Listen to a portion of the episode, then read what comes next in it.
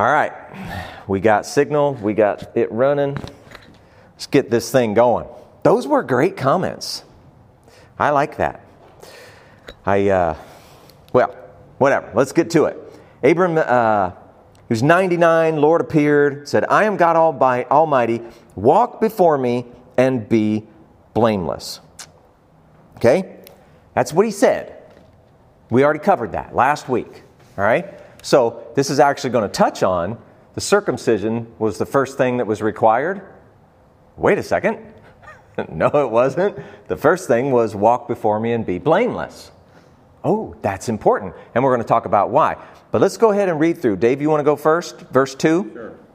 That I may make my covenant between me and you and may multiply you greatly. All right. So, if you were going to ask the question, why is God telling him that he has to walk before him and be blameless? The answer is that I may make my covenant. So, if you're questioning, was that a requirement? Yeah, it was required so that God could make the covenant. Whose covenant is it, according to God? Yeah, yeah. It's not our covenant, it's not your covenant, it's my covenant. I think that's very interesting. Why would God, you know, be so possessive of this covenant, right? It's an interesting point. Um, between me and you and may multiply you. So, this is why we had those commands. Uh, it's not just a covenant, it's God's covenant. He'd already promised that Abram's offspring would be great, like in number, and that he would give Abram the promised land. Okay, so we've already talked about that, God has with Abram. But here, the focus is on the first of those two things it's the offspring. The promises are now becoming part of an actual, real covenant. Okay? Well, now, what's God's part of the covenant? He is going to multiply Abram greatly. That's what God's going to do. And what's Abram's part of the covenant so far? Walk before me, be blameless. Yeah, walk before me is like your lifestyle, right? You, you actually pay attention, do uh, as I instruct, right? And be blameless, we talked about that. It's like the sacrifices. They had to be without spot or blemish or wrinkle. You have to be that. But then we also talked about does blameless equal sinless? Anyone? No. No. The answer is no. What's that?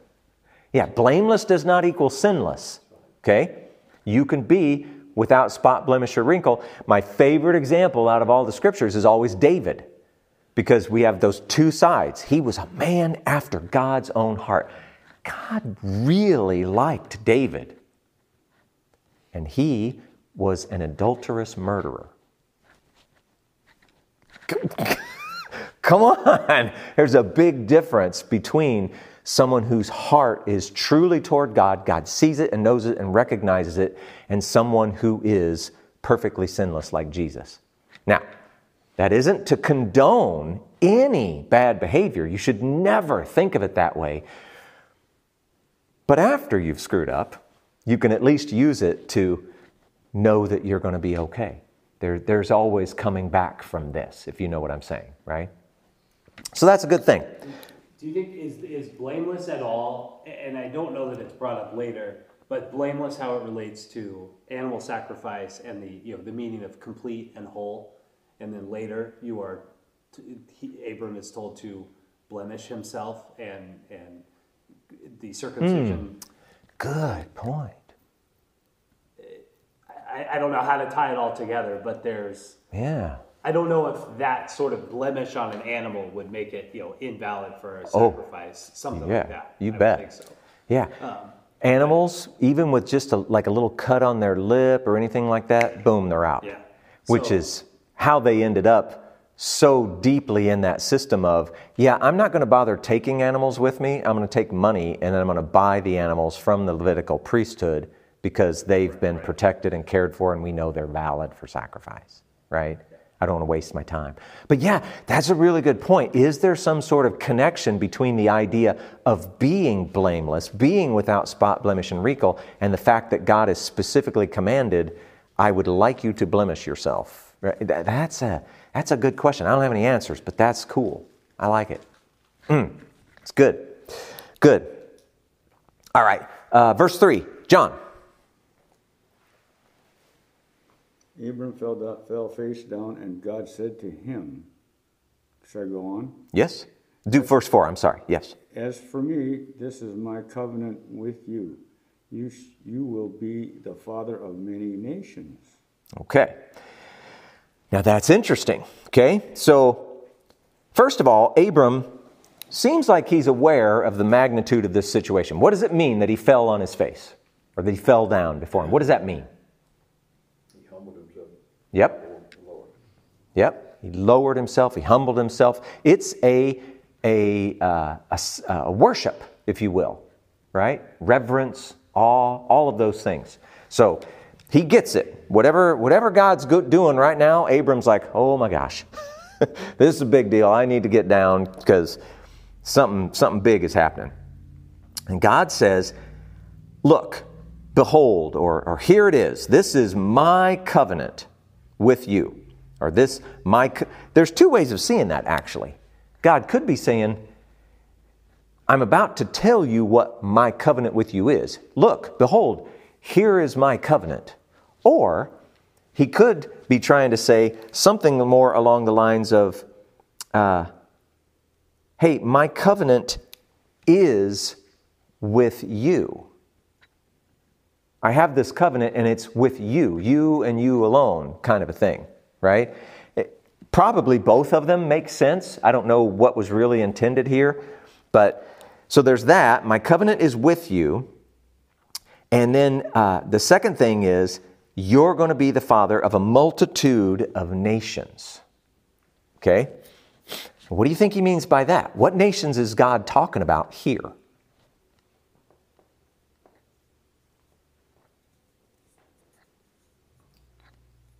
thought about the, just the different tribes.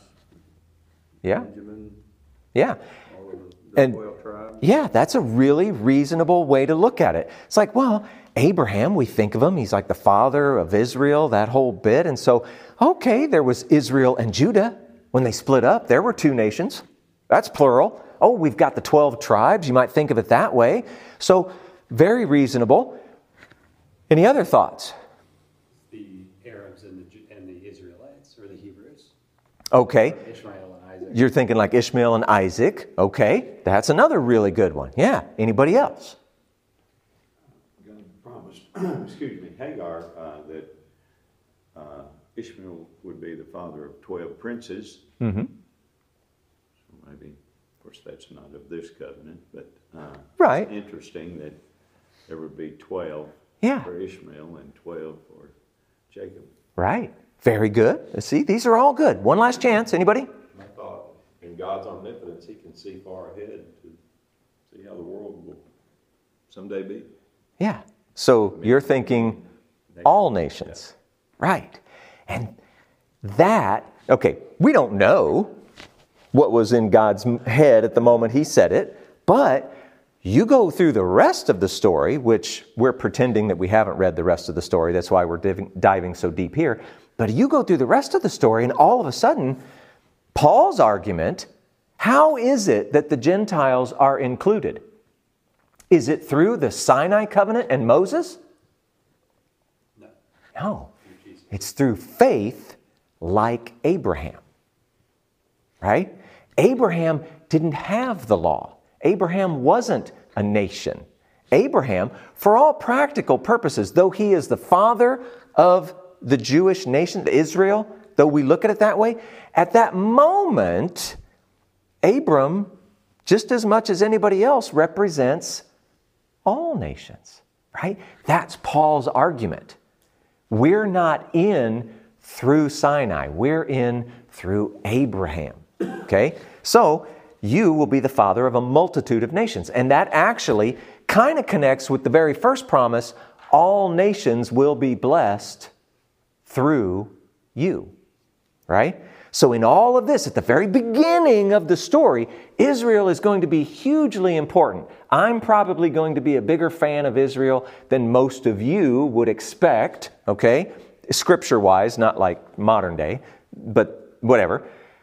Uh, and at the beginning, you see the seeds planted for all nations all the time. That's, that's what's coming back here. So when Paul is talking about covenants, you got to be really careful because sometimes he's talking about the Sinai covenant, sometimes he's talking about Abrahamic covenants. Okay? So it's important. So, anyway, all nations. Um, yes. So, verse 5, Mike. No longer will you be called Abram. Your name will be Abraham, for I have made you a father of many nations. All right.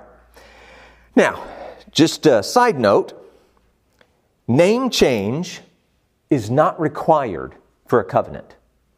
I read some stuff where people were making this point, like, oh, you'll see it when all the covenants, uh, names are changed. No, that has nothing to do with anything. It, it's coincidence or whatever, okay? But it's important because what does Abram mean? Anybody know? Anybody go look? Father of many. Mm, close. Patriarch.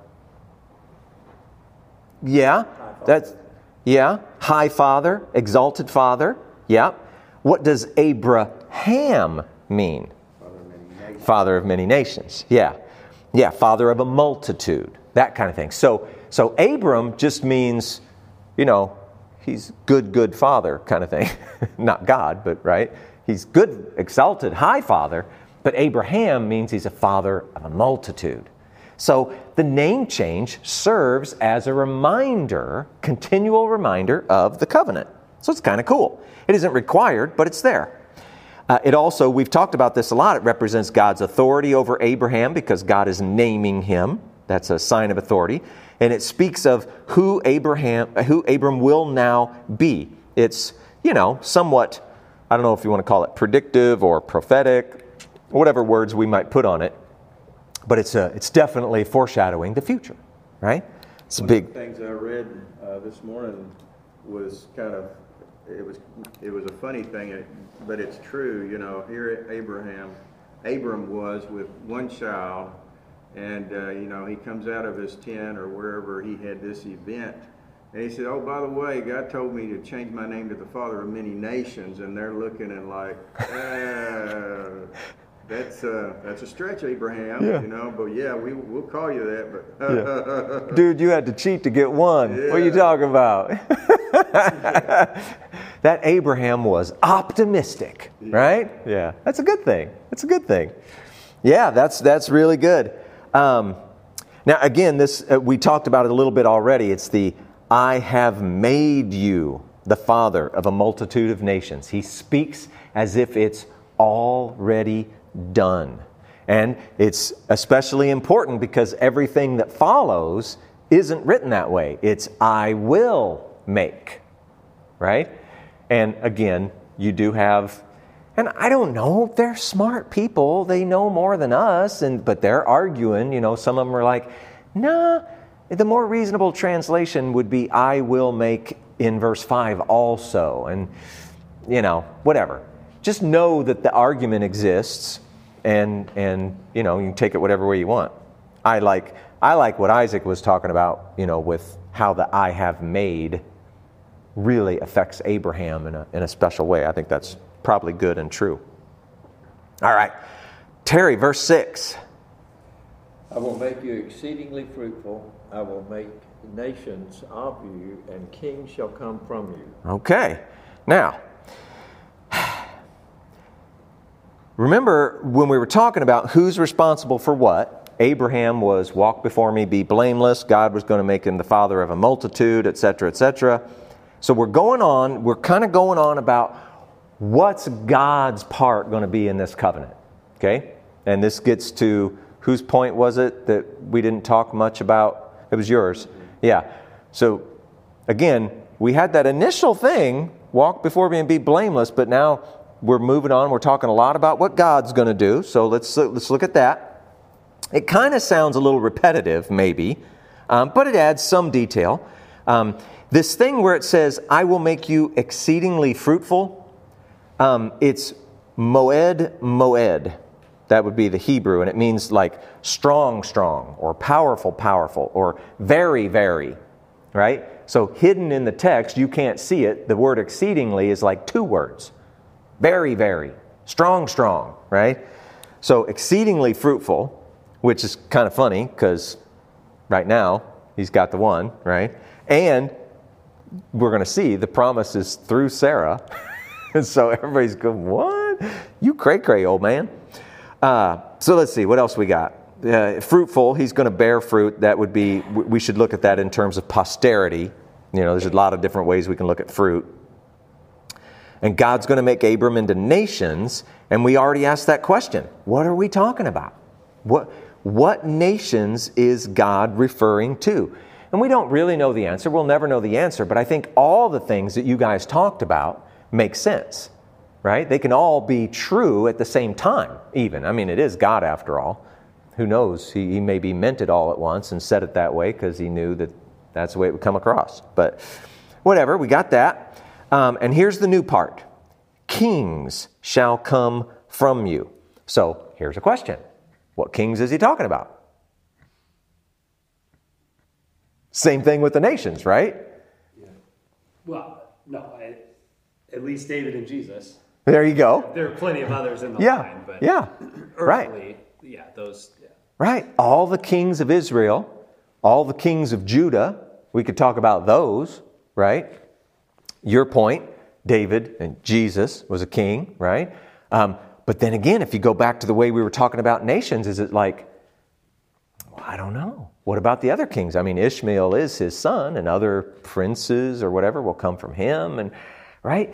You don't know how far it's meant. I just want to point it out because it's important to know that the seeds for including people like us in the redemption are right here. You need to know that. God didn't get to a point in history and go, you know what, forget all of that. I'm going to do this new thing over here. Now you guys are in. No. That was not a new thing, a big break in the story. It was the continuation or fulfillment of the story that was already being told. The seeds of it are right here. Okay?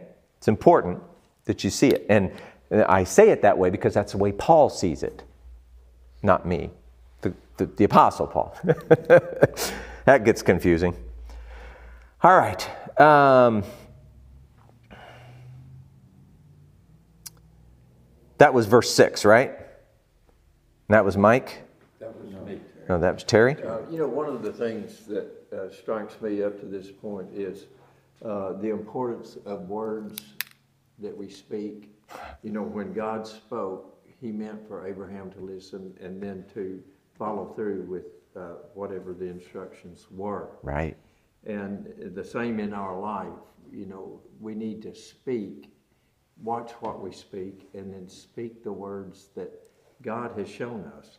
You Yeah. know, like he changes uh, Abraham and Sarah's names, and it's meaningful. Right. Uh, you know, he's he's pro, he's prophesying what's taking place. Yeah. God speaks each and every one of us, and we need to watch the words that come out of our mouths. Yeah. That's I like you know I like the importance of Yeah. the significance, I suppose, of the words that are being said Yeah. by God. Yeah. Abraham, listen. Let the words that come out of your mouth be the same. Right. Yeah. Yeah, see, I don't even know what you're saying right now. Could you use some different words? Like, Kidding. I'm kidding. All right, so can you read verse 7? okay. Yeah.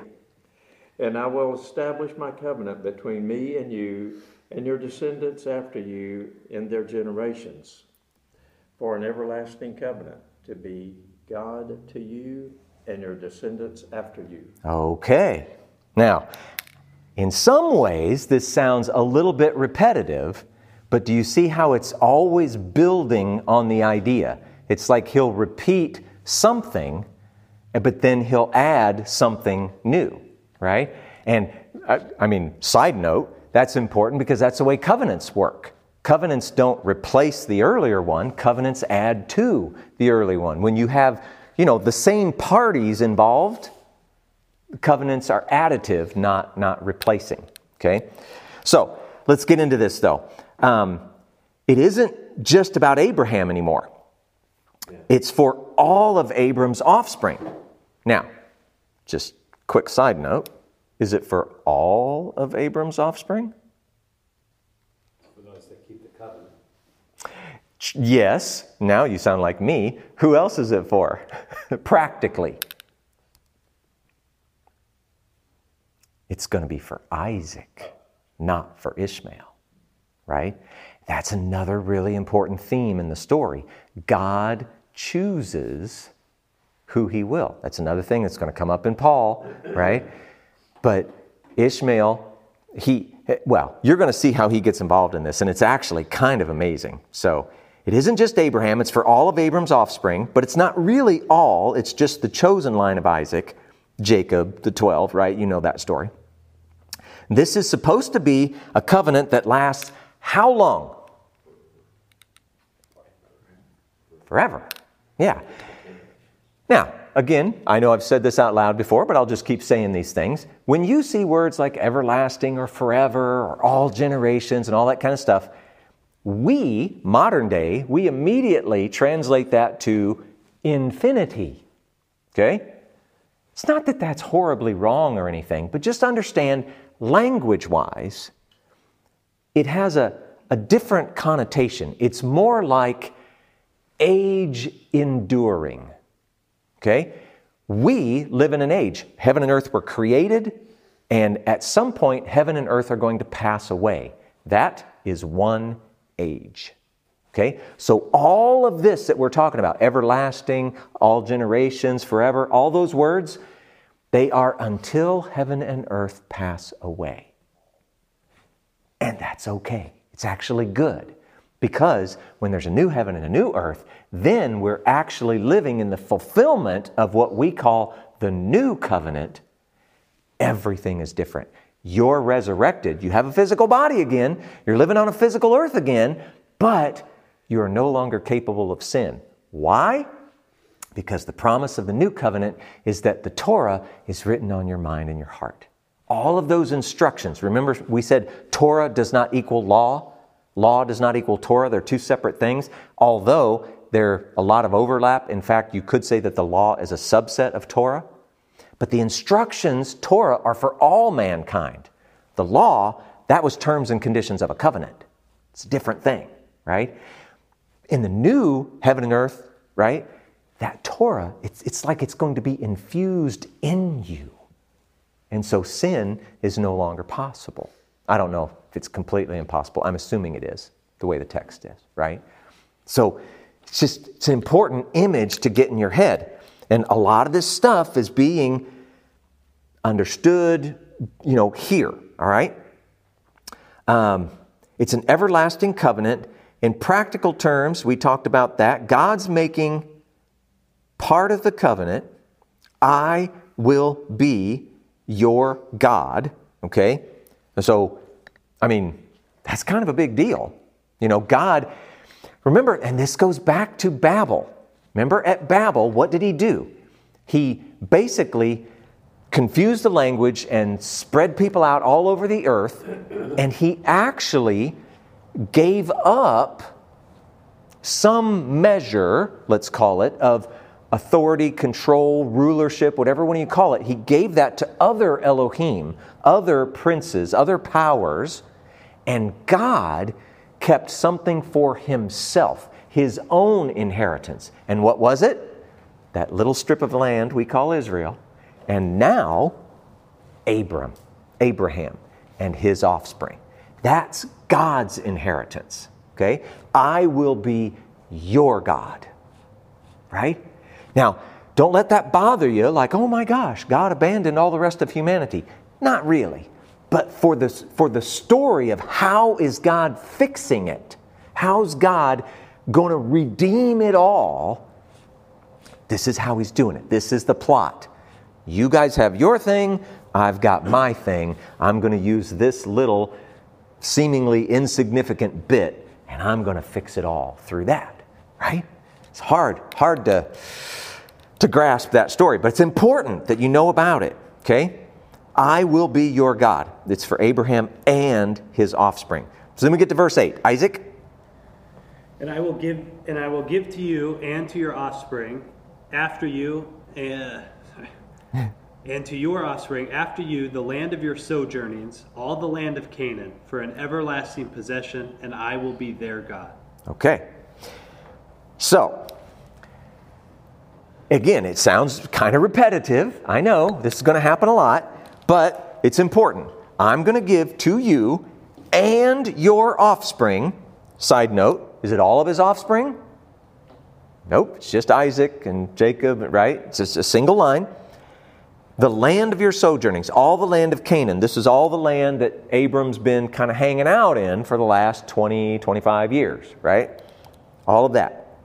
And he's given it to them for a possession. How long is it theirs? Everlasting. Everlasting.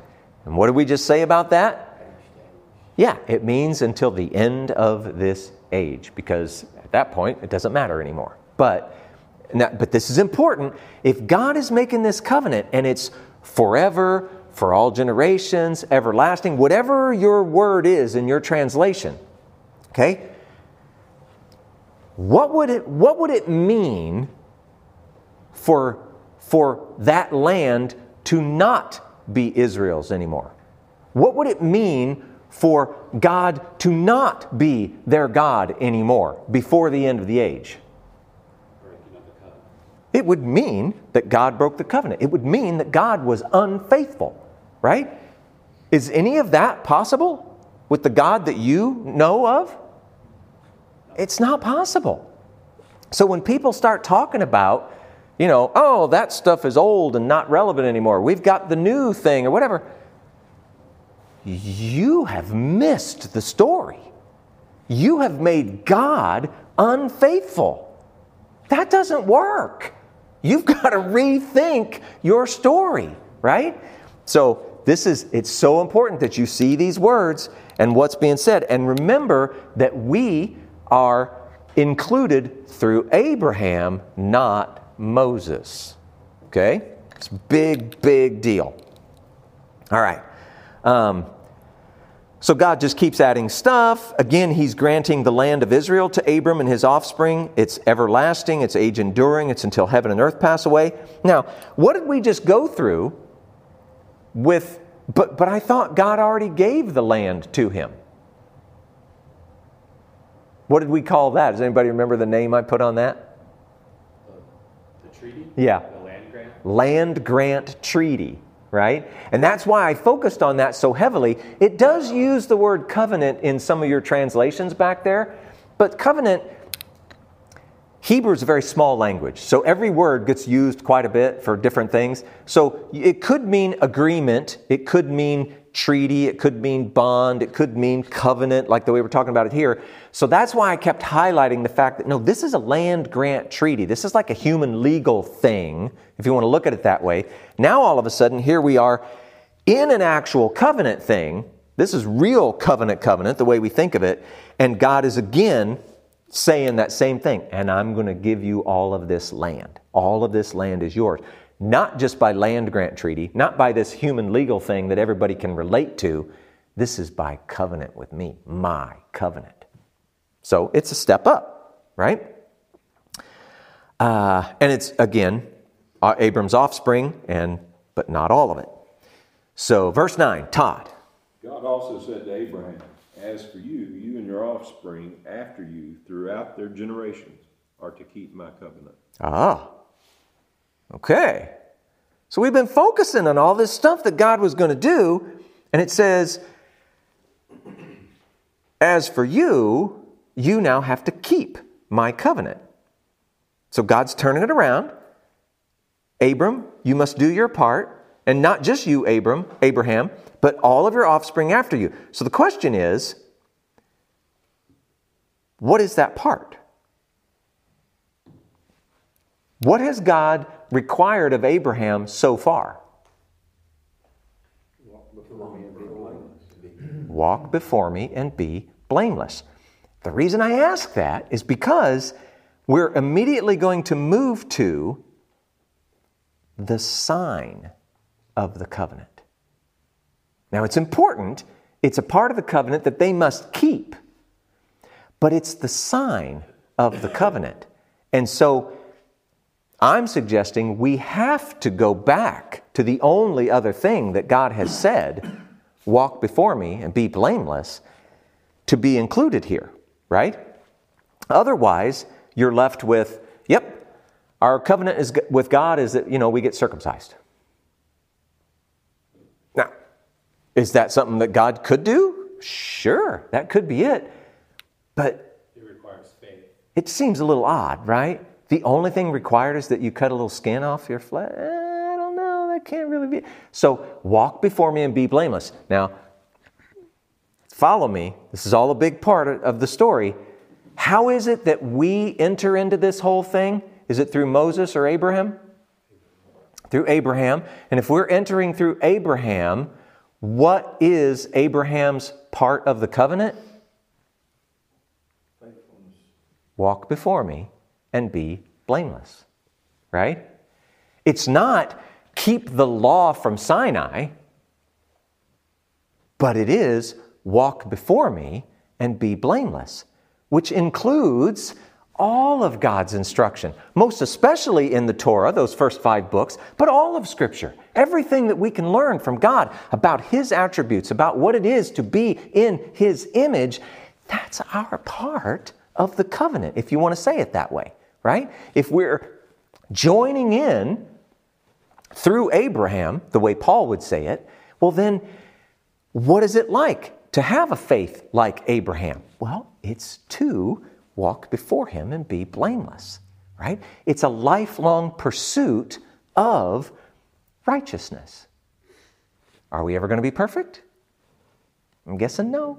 But maybe you could be perfect for short periods of time, right? What did we talk about? I made it eight and a half hours, or you know, I made it a week, or what, whatever. It doesn't matter. The point, it's like David. Your heart is for him. And then when you mess up, you can get past that. You Your can heart. become blameless again Exactly. redemption, uh, Exactly. being washed by the blood. Exactly. You- So you're not blameless, I guess, while you're sinning, but immediately after, you can be blameless again. Yeah. immediately. Yeah, yeah. There's, yeah, and it's uh, it's just important that you see how am I connected to all of this because a lot of people, what they hear is just believe in Jesus, you're going to heaven. Okay, now to a degree, that's absolutely true. okay, but it's a very small degree because it leaves out so much of the story. So you've got to know what does it mean to believe in Jesus? It isn't just what happens in here in your head, it's what happens when you walk that out. When you really believe a thing, you act or live according to that belief. And that's why so many in the church, so many outside the church, look at the church and go, You're just a bunch of hypocrites. Well, why is that? Because you say this, but you do that. They're right. You got to know that. They're right. Now, again, are we ever going to be perfect? No, everybody knows that. Does you trying to be righteous and all this kind of stuff, is that somehow going to earn you your way into heaven? No, Jesus took care of all of that. But this is your part, this is your role in the story. Even from the very beginning, you were created to be in His image. That doesn't just mean, oh, I'm human, therefore I'm in the image of God. It does mean that, but it doesn't only mean that. It means you must live in the image of God, walk before me. That's what that's talking about. Be blameless, right? What's that? Live it out. live it out. Yeah, yeah. And so here's the thing, and I, I saw this. One of my friends, uh, he's uh, well, you know, Tim. He's in this group. He's he's now back in Honduras, uh, missionary down there, right? He posted something. and he's, it, I don't even remember who the guy was that said it, and I'm going to mess up the quote terribly, but it was something along the lines of keeping God's law is not legalism, it's Christianity, right? And that, it's a, it's a, it's a, it's a controversial kind of statement, I think, for a lot of people. But if you could say it a different way, nicer, gentler way, whatever, it's absolutely right. And that's the part that most of Christianity has missed. Now, I'm not making judgments about, you know, who's saved or not saved or any of that kind of stuff. What I'm saying is, most of the church, especially in America, they're missing out. This is a great story to be a part of, and they're missing it. They got nothing, right? So, you guys, well, at least it's worth the price of admission, right? You got that going for you. All right. So, what do we say? Uh, keep my covenant, you and your offspring after you, throughout their generations. There's another one of those phrases, throughout their generations. That's just like saying age enduring, right? They say it a bunch of different ways. Um, okay, so verse 10, where are we at? Philip? All right. This is my covenant that you must keep between me and you and your seed after you. All your males must be circumcised. Mm-hmm. All right. Now, understandably, somebody's going to look at this and go, oh, okay, so what's my part in the covenant? Circumcision. Okay, you just read the text. We get that. But it would be a mistake to think that that is the end of the story. That's what all of this discussion has been so far. So, circumcision, right?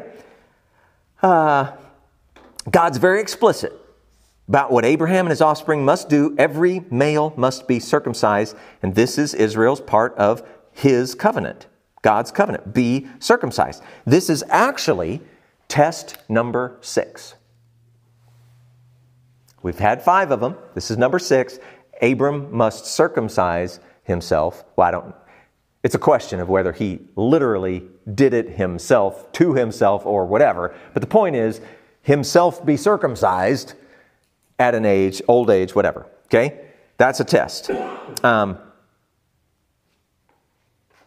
and this whole, uh, if, if uh, every male must be circumcised, and it's going to go into the detail. It must happen on the eighth day, it's for all generations, all this kind of stuff. I know it doesn't say it explicitly in the text. I know that. But is there any reason for us to think that walk before me and be blameless would not also be for all generations? Right? But there's an important caveat. Okay? What we're going to start finding out is that much of what God does is because of Abraham. Abraham's life, Abraham's walk, is beneficial to all the generations that follow. So there's like this, this important little point here. On one hand, should the generations after Abram do this stuff? Yes. But why is God willing to enter into these covenants and be patient and right do all that? It's because of Abraham. So other people are benefiting from one person's merit. And we've seen it before. That's what happened with Noah. Other people benefited because of Noah's righteousness. Other people are benefiting because of Abram's righteousness. Other people benefit because of Jesus' righteousness. You see the theme? Right? That's how it works. So we're, we're trying to get at the mechanics of how is it that we're saved? Why is it okay that, you know, right? We're trying to nail that down. So it's a big, important part. Um, well, let's go ahead. Bernard, verse 11. You are to undergo circumcision, and it will be the sign of the covenant between me and you. Excellent. All right. So, we get a little more clarity. Again, circumcision is for the foreskin, the flesh of the foreskin. I looked and looked and looked because all of a sudden, right here in the middle, it talks about circumcision at the top, talks about circumcision later. Right here in the middle, it talks about circumcision, and every time it does, it says, in the flesh of your foreskin, or whatever your translation says, right? And I'm like, why is it doing that? Why is it all of a sudden clarifying in the foreskin? What's going on there? And apparently, nobody else has had that question because I found no answers. I mean, it's weird, right? It's the internet, Google. How could not, eh, nobody wrote about that? That's super weird. But I have a theory, and that is, um, and, and you know this, it's in your scripture. Uh, it talks about the circumcision of the heart. Have you heard that phrase? Yeah? No? Okay. It's in your Bible more than once. Circumcision of the heart, it's a metaphor. Right? Cut away the sin, the disobedience, and you're left with righteousness or image of God or whatever phrase you want to put in there, right? Circumcision of the heart. So, circumcision, I couldn't find anything that would suggest that it ever meant anything to anyone other than circumcision of foreskin. Okay? There were different techniques, I guess, of doing it or, you know, whatever, that kind of stuff. But everybody, that's what they meant. And so all I could think was, well, you know, this, this culture, they were into metaphor, analogy, all that kind of stuff a lot, symbolism. So maybe the writers here or God here thought that it was important that they specify no, we're talking about something literal. The other thought was, well, later, later generations, what if they looked back and they said, well, yeah, God commanded that we circumcise, but here's what he meant, right? Okay, to avoid being able to talk their way out of it, maybe we've get the super clear detail. Nope, circumcision in the flesh of your foreskin so that nobody could ever weasel their way out of it in later generations. There's another thought, right? I don't know what's really going on here, but for some reason, we start talking about it's the circumcision of the flesh of the foreskin. Okay? And here's, okay, so that, that was more of a side note, probably, but here's the important part Circumcision is the sign of the covenant. Now, what's another covenant that we've had that's like a, a full on uh, official covenant prior to this one? What did we have? Noah. Noah. And what was the sign of the covenant with Noah? The rainbow. Okay? This is the sign of the covenant. So here's a really good thing to know when you want to know hey, which parts of the scripture are we like actually entering into some sort of official kind of covenant thing, right? Not every single time, so don't, don't draw a black and white line. But for the most part, the real covenants are accompanied with a sign. That's how you pick them out. That's how you know. Okay? Anybody know what the sign of the new covenant is? The one that we think we're all living under right now? Oh, good guess. No? It's spiritual, not physical. Yeah, it's the Holy Spirit. Yeah, very good. Yeah, and there's a bunch of other ones, but we'll, we'll get into that. Uh, so yeah, this is this moment is analogous to Noah's covenant, but this is an important thing. Who provided the sign of the rainbow? God. Who's providing the sign for this covenant? Man. Yeah. In fact, God, He's going to make that rainbow appear so that, I mean, what do you want to say? It's like perpetual or always present, like at least whenever it's raining or whatever. It's, it's a continual, perpetual kind of sign. Okay?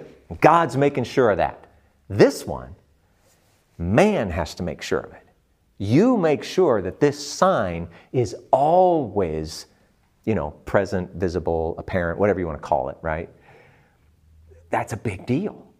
We are responsible for that sign. When I say we, I mean Abram and his generations, right? Like America, I think the numbers are still really high. Something like 80% of baby boys are circumcised, something like that. And I don't know exactly why they felt that was a thing, but it has nothing to do with covenant. I mean, maybe somebody thought it did or wanted it to or something, but it, it doesn't. It's just like a cultural thing. Well, there were other cultures, even back around Abraham's time, that also had circumcision. Believe it or not, Egypt had a form of circumcision. But there was something about the Israelites, the way they did it or something, they thought that they were just barbaric cannibals, uh, not cannibals, what's the word I'm looking for? I don't know, animals, something. They were just, you know, horrible people because Egypt did it right, apparently. something like that, right? So, anyway, um, we have to be carrying the, uh, the sign of the covenant. It's, it's also kind of funny. Where is the sign of Noah's covenant? Yeah. And yeah, Bible language, we might say in the heavens. That's where God is, right? He's responsible for it. Where's the sign of this covenant? It's in the flesh, right? It's where man is with man, right? So it's kind of neat. And you think about it. I mean, this is funny. Just, what? Just a handful of times each day, you're going to be reminded of this covenant, right?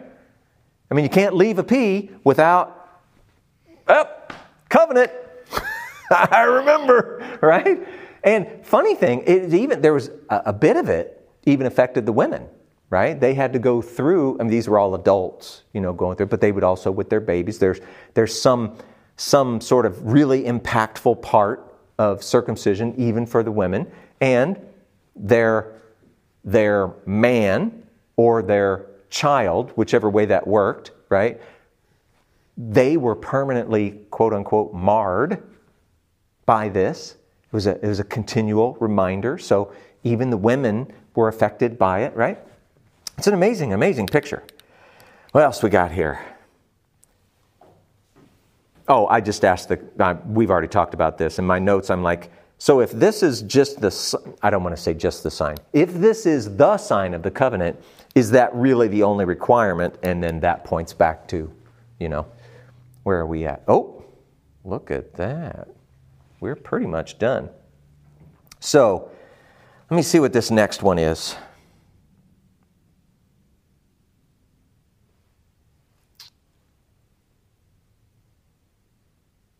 Yeah, let's go ahead and finish this. Bernard, have you read yet? You already did? All right, so I'll do this one. Wouldn't ask you to do anything I wouldn't do myself, right? so actually, in here, I get killed, verse 12 and 13. Man!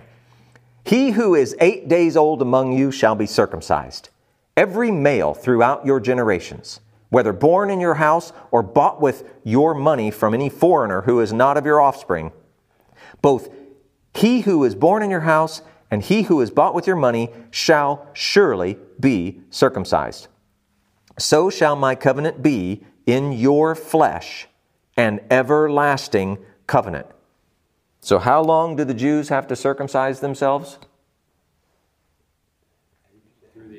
Until heaven and earth pass away, right? It's a sign of a covenant until heaven and earth pass away. If it's a sign until heaven and earth pass away, well, then obviously the covenant is until heaven and earth pass away, right? It's all, it's all there, right? So, um, so God adds a little bit of detail around the circumcision. Obviously, he's talking to Abraham, who's 99 years old, and all the people in his household.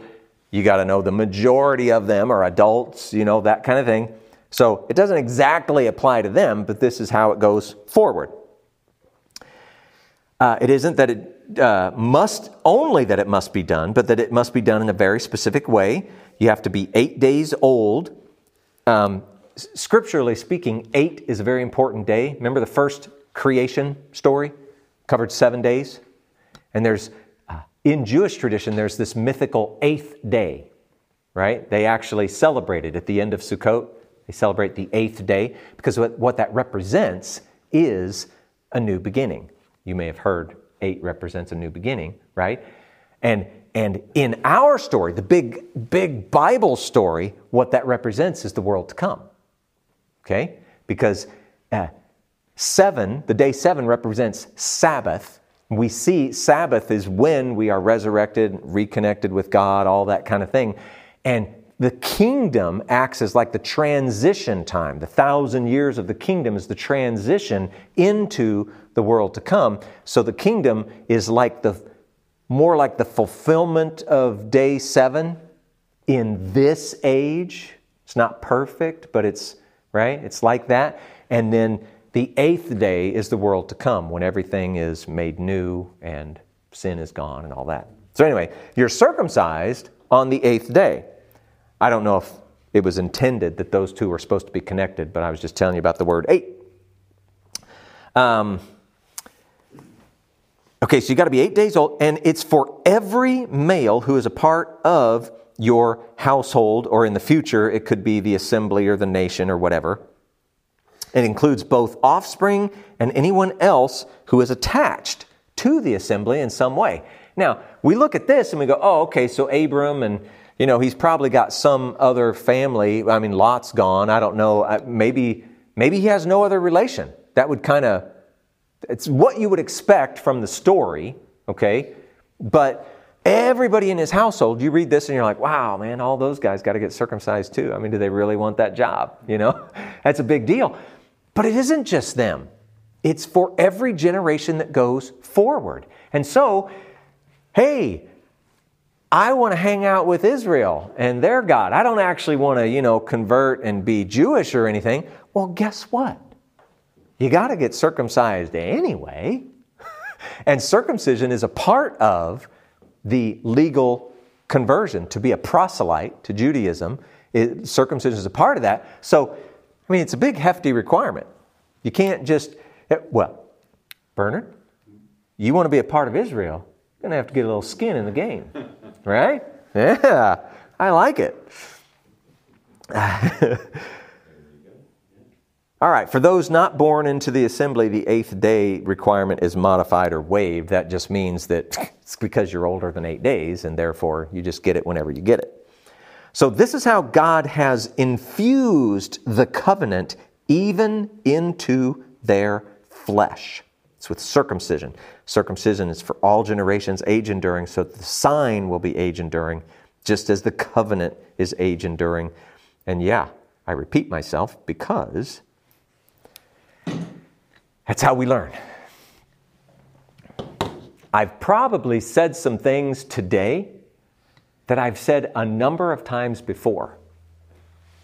But for some of you, maybe one or some of those things hit differently today, right? And it's because I've said it before, we've talked about it before, and it takes a while for these things to sink in. So some of the stuff you might be listening to and you're going, yeah, you know, Paul keeps saying that, but I don't, I, I just don't really get it. I don't see it, whatever. We're just going to keep talking about it, and, and it'll start to gel, if you will. It's good. All right, so we've covered a lot of stuff. Here I was thinking I was moving quickly, but we didn't get near as far as I thought. What do you got? If you, if you think about back that time, a circumcision, think about the amount of infections that would probably be prevail there. Yeah. Now you want to see something else will blow your mind? Look up in Google. Look up the uh, statue of David. He's not circumcised. look, look at the you look at the picture of the statue. He's not circumcised. Well, somebody didn't know what they were doing. Well, I was thinking, man, now wait a minute, that goes way back now. Hmm. Yeah.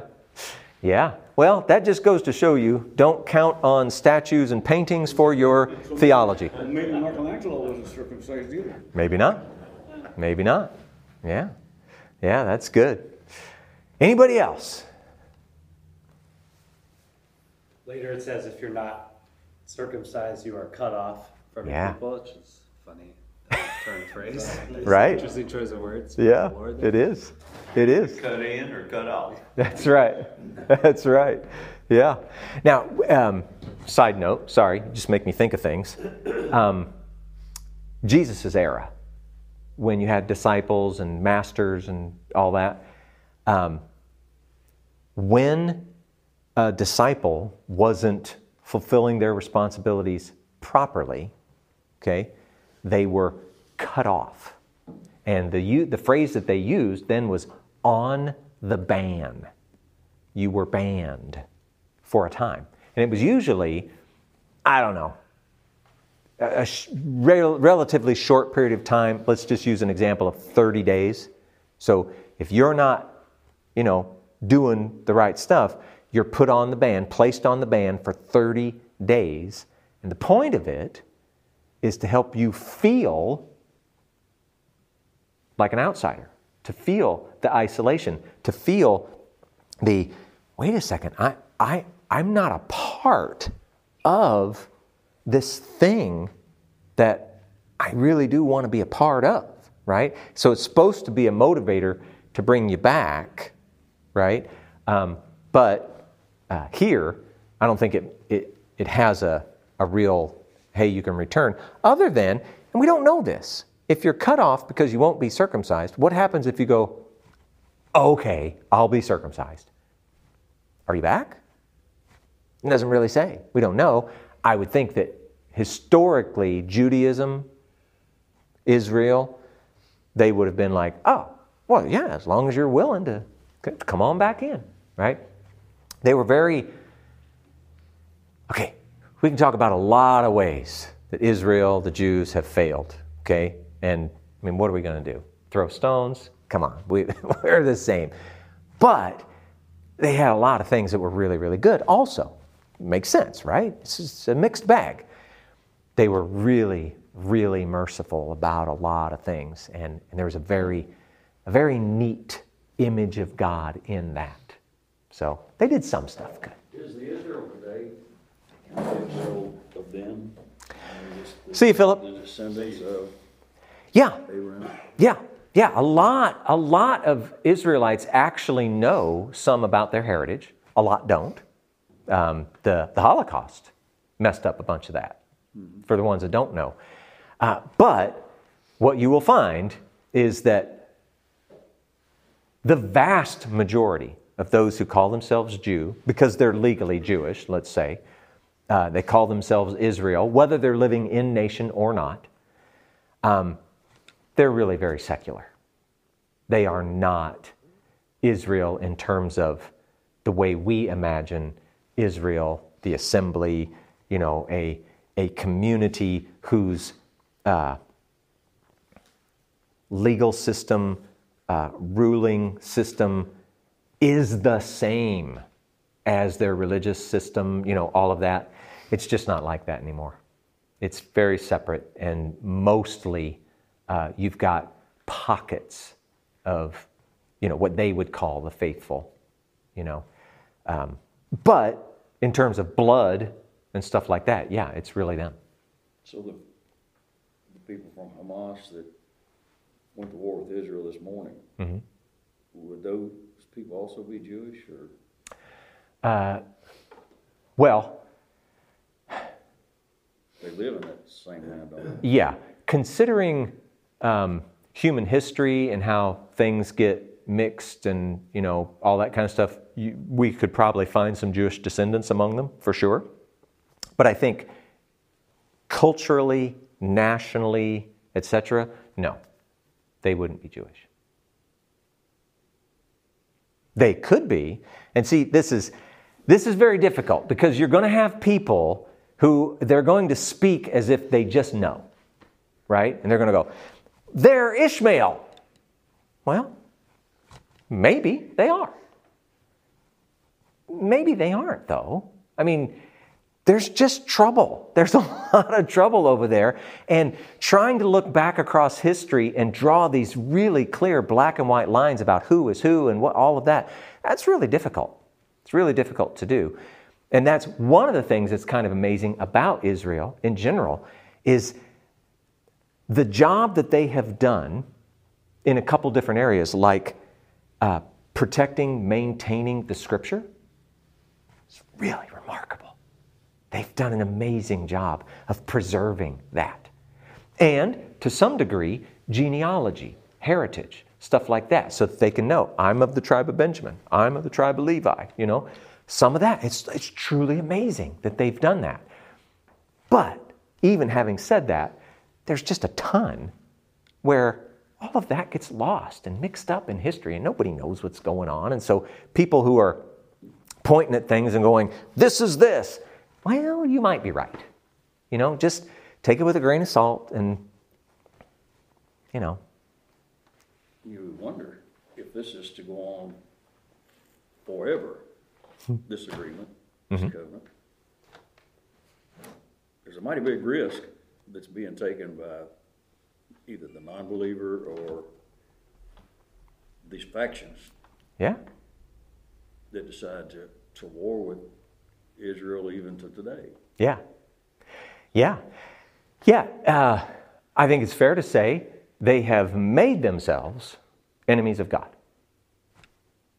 Simple as that. Looks like he just I know. And he could. But what's interesting, okay, so he did the flood, right? God kind of did that himself. But think about the promised land, Canaan. God takes credit or blame, however you want to say that, for wiping out the Canaanites because of their sin. It was judgment. Okay, but who actually did the work? He sent Israel in to do it, right? It's weird because some people look and go, why? The Jews did this, they did this. Okay, technically, y- you are correct. Nobody can argue with that. But it's really funny that in the scripture, God's going, I did that.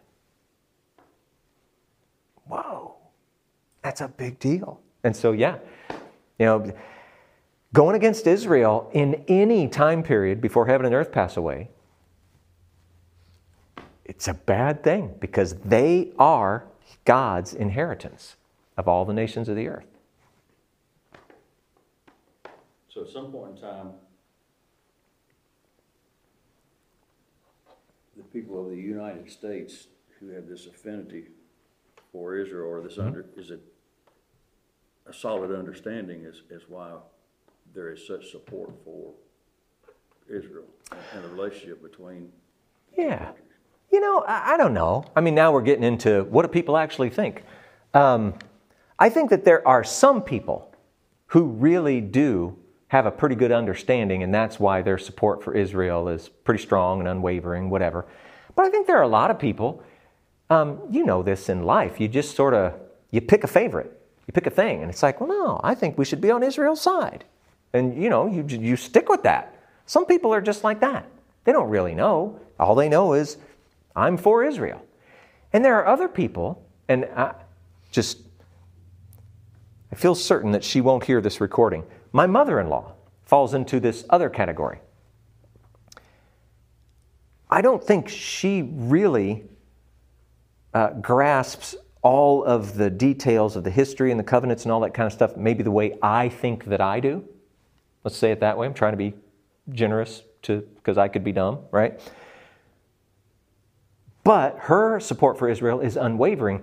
And it's not that she just has picked a favorite, but I would suggest that's something that God, and the Holy Spirit, has actually worked in her. Because she's been that way since before I knew her. 30, 40 years ago, she was like, support Israel. Why? I don't know. but she was just all over it. And I would actually think that that was something God did in her. So you might find that a lot, let's just say a lot more commonly among Christians, right? Even if they don't really understand why, but it's a, they're moved. So I don't know, could be a lot of things. If you believe what's written here, you have to believe that it wouldn't be a very good idea to go against Israel. Yeah. Yeah, and the difficulty with that with that is that we have this very persistent teaching that goes on in the church, and I'm just going to broadly put it under the category of supersessionism or replacement theology. Okay? And the, the basic story is that Israel blew it, so God replaced Israel with the church, and now we're the new Israel, and that's how the covenant continues. Okay? I find that to be just impossible to reconcile with the scripture itself. Okay? But a lot of people hear that, a lot of people believe that, and so they look at Israel and they just kind of like, eh, you know, they're holding on to a, an old thing, you know, their, their religion sustains them, they're just dumb, you know, whatever. But here's another thing just name another people that has survived as a people across so many millennia. Yeah, you can't argue that God left them behind when you look at the history of, the, of AD. What do you mean? What, what? You, you can't argue that God has abandoned the nation of Israel when you look at where they are now, especially. I, yeah. So I, I, I think it, it, to, to your point, like I just I don't believe that God has abandoned them for us good Christians right. because uh, Yeah. look where Israel is now. Yeah. They go through bad stuff as they did in the Old Testament too, but. Right. Yeah, you can't make an argument that says, come on, God was done with Israel. But if that were true, there's no way they'd even be around. I mean, what's the, what's the population of Jews in the world? Something like 14 million or something? I mean, it's a small number, whatever it is. Do you realize how long they've been around? right? And their numbers just kind of do this, go up and down, but they, they always remain just this, this small thing. How is it that they continue to survive? They didn't even have a land. For how long? And yet they remained a people? They got returned to that land? So it's, a, it's an amazing thing. And, and whether you look at that from a religious lens or just a, a historical, uh, whatever lens, it's amazing Yeah, on every side. Really is. I asked those questions just because I heard on my way in this morning that Yeah. The bombing. declared their, their war. Yeah. Yeah. Somebody's not paying attention. exactly. yeah. But you know, it, it's such a difficult topic to discuss because people have such differing views about it, and it turns into something political rather than look could, could we just talk about it from a scriptural perspective you know? It's just difficult so whatever. But yeah it's good questions good topics. We don't really know the answers but anybody else final thought, has nothing really to do with anything deep. Mm-hmm. The first time I was ever in Washington DC, the first protest I ever saw was a group of people at the Capitol protesting circumcision. what That has nothing really to do, but I remember that. Wow. Nineteen eighty-nine. yeah So, protesting circumcision pro, yeah, a group protesting I- circumcision. I can't be convinced that it doesn't have just anti-Semitism and anti-Christianity. Right. it. I just, ref- I, you can't tell me otherwise. Yeah. That, that movement. yeah if you pay attention, okay, I, I said politics and religion and different things, and we don't want to get in those arguments, but I will say this it would be a very interesting exercise for any of us to take a look at all the modern political issues and see how you think they relate to your religion, your Christianity. I think you would find that for the most part, they're all intended to try to wipe it out, try to wipe your Christianity off the face of the earth. That's what's behind it. And that's very sad. Very sad. But in the end, we win, so I guess there's always that. All right. Anybody else? All right. I'm hitting the button.